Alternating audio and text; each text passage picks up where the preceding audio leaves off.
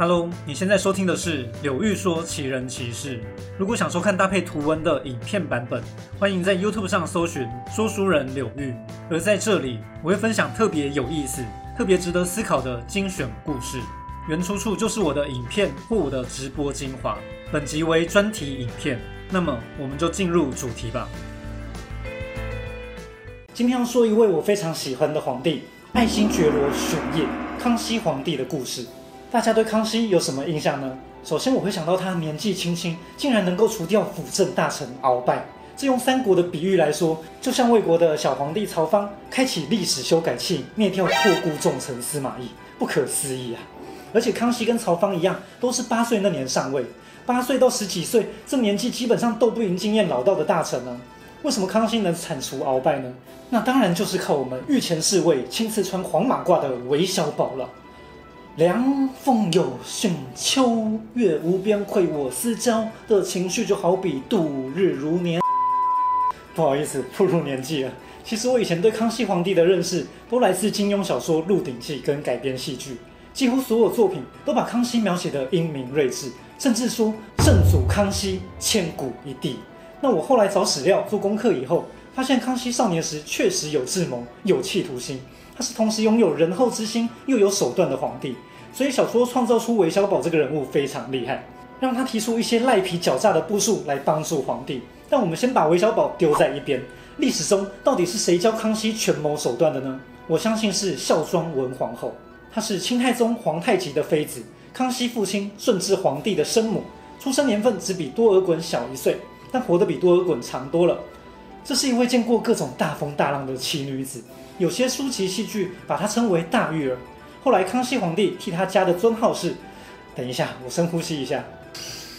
昭圣慈寿恭俭安逸，张庆敦惠温庄康和仁宣弘敬太皇太后，简称太皇太后，A.K.A. 玄烨煞气也走马。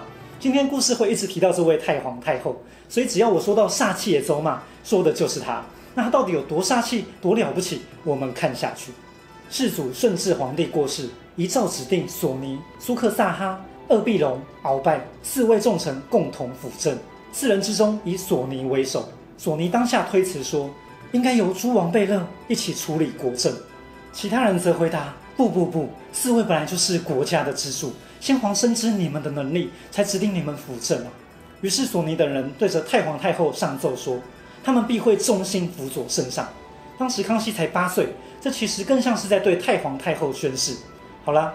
那我们这边简单介绍这四位托孤重臣：索尼，满洲正黄旗人，德高望重，四人之首；苏克萨哈，满洲正白旗人，有勇有谋，能文能武；鄂必龙，满洲镶黄旗人，是个存在感比较低的边缘人；鳌拜，满洲镶黄旗人，三代元勋，战功彪炳。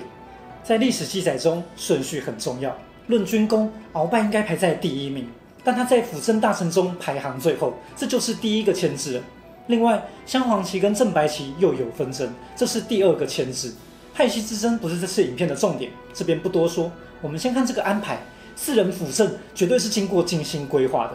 其中苏克萨哈跟鳌拜都是有权力欲望的人，可以互相制衡。而摆在第一的索尼年纪大了，不会影响皇帝的未来，所以可以看出这是康熙他爸跟煞气也周骂想好的剧本。而顺治皇帝二十二岁时就不在了。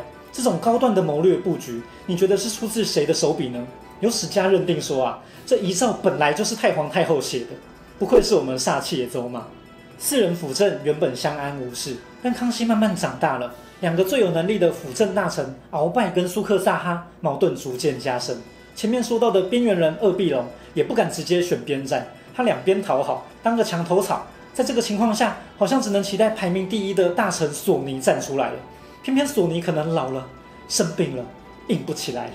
眼看鳌拜越来越骄傲放肆，咱们煞气也咒骂出手了。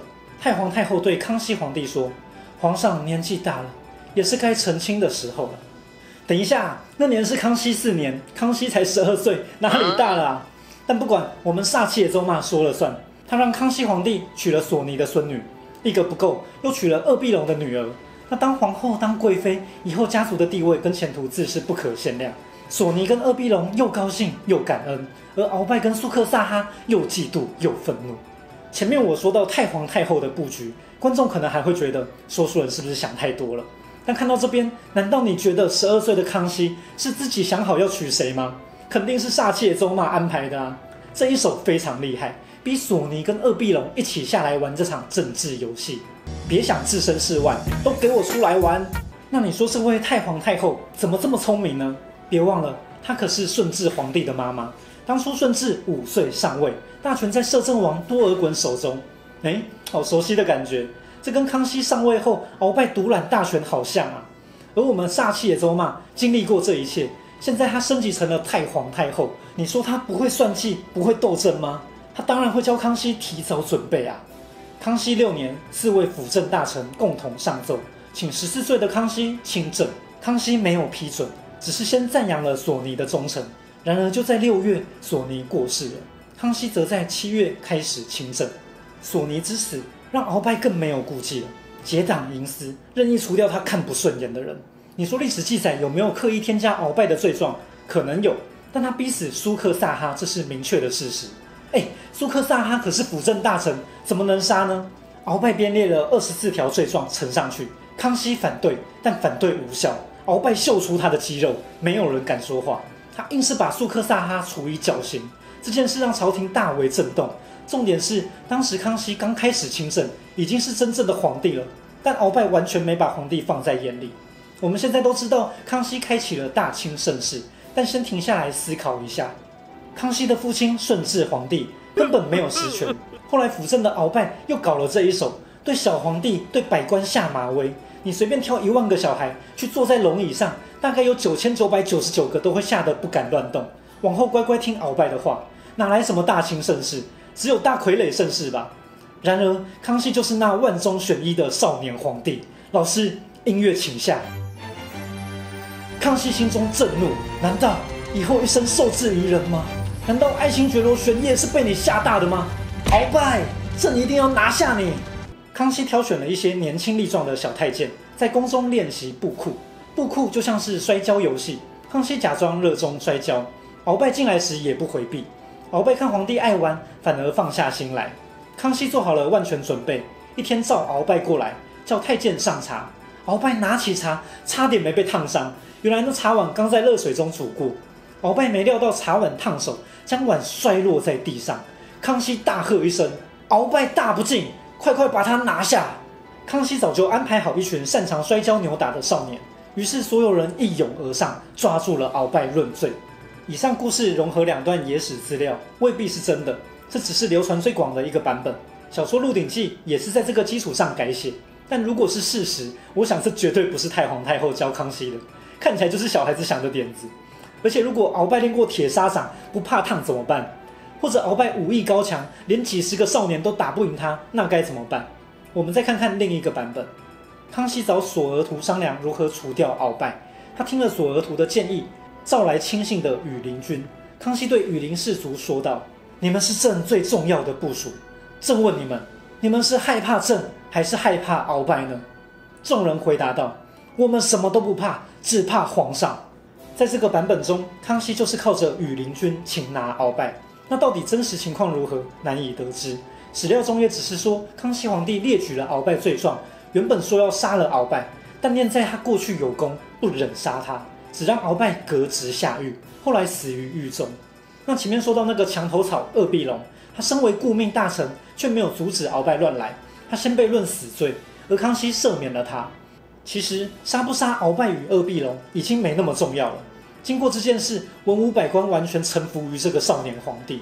那年康熙十六岁，年纪轻轻，有谋略，有手段，竟然可以布局设计鳌拜这种厉害角色，夺回大权。这真的是万中选一的天选之人啊！最后说说我们煞气野州嘛，除掉鳌拜的计谋，会不会是他教康熙的呢？我自己觉得应该不是。在不同的野史中，康熙擒鳌拜都算是相当冒险，很像少年人会做的举动。有人说康熙十六岁擒鳌拜，二十岁策反跟吴三桂决斗，背后都是太皇太后教出来的。或许有可能，但我在历史片段中看到的太皇太后，她并没有去主导康熙皇帝的行为决策。在我眼中，她更像是一个看过人生百态、懂得怎么教小孩的走马。她可能给予康熙大方向建议，至于细节怎么做，让你去尝试，让你去成长。其实康熙决定跟吴三桂翻脸，这也是非常危险的事。初期吴三桂大军势如破竹，朝廷中大家吓得半死，想要委曲求和。然而煞气的周骂面不改色，他还是支持康熙。所以我觉得他真的是个了不起的奶奶。他的教育方针就是：皇上，你想干什么大事，你就放胆去干吧，我不会拦你的。但如果出了事，放心，林周骂永远在背后守护你。康熙三十五岁那年，昭圣太皇太后在紫禁城慈宁宫过世，享寿七十五岁。康熙皇帝哀痛欲绝。几个月后，康熙在宫中还是会刻意避开走向慈宁宫的路，恐怕他看到慈宁宫就会忍不住掉眼泪吧，因为他不会忘记这位煞气又温暖的奶奶对他来说有多么重要。今天的故事说到这里。如果喜欢这部影片，欢迎订阅并且打开小铃铛，收看更多精彩故事。你的订阅、按赞、留言就是我创作最大的动力。我是说书人刘玉，我们下次见。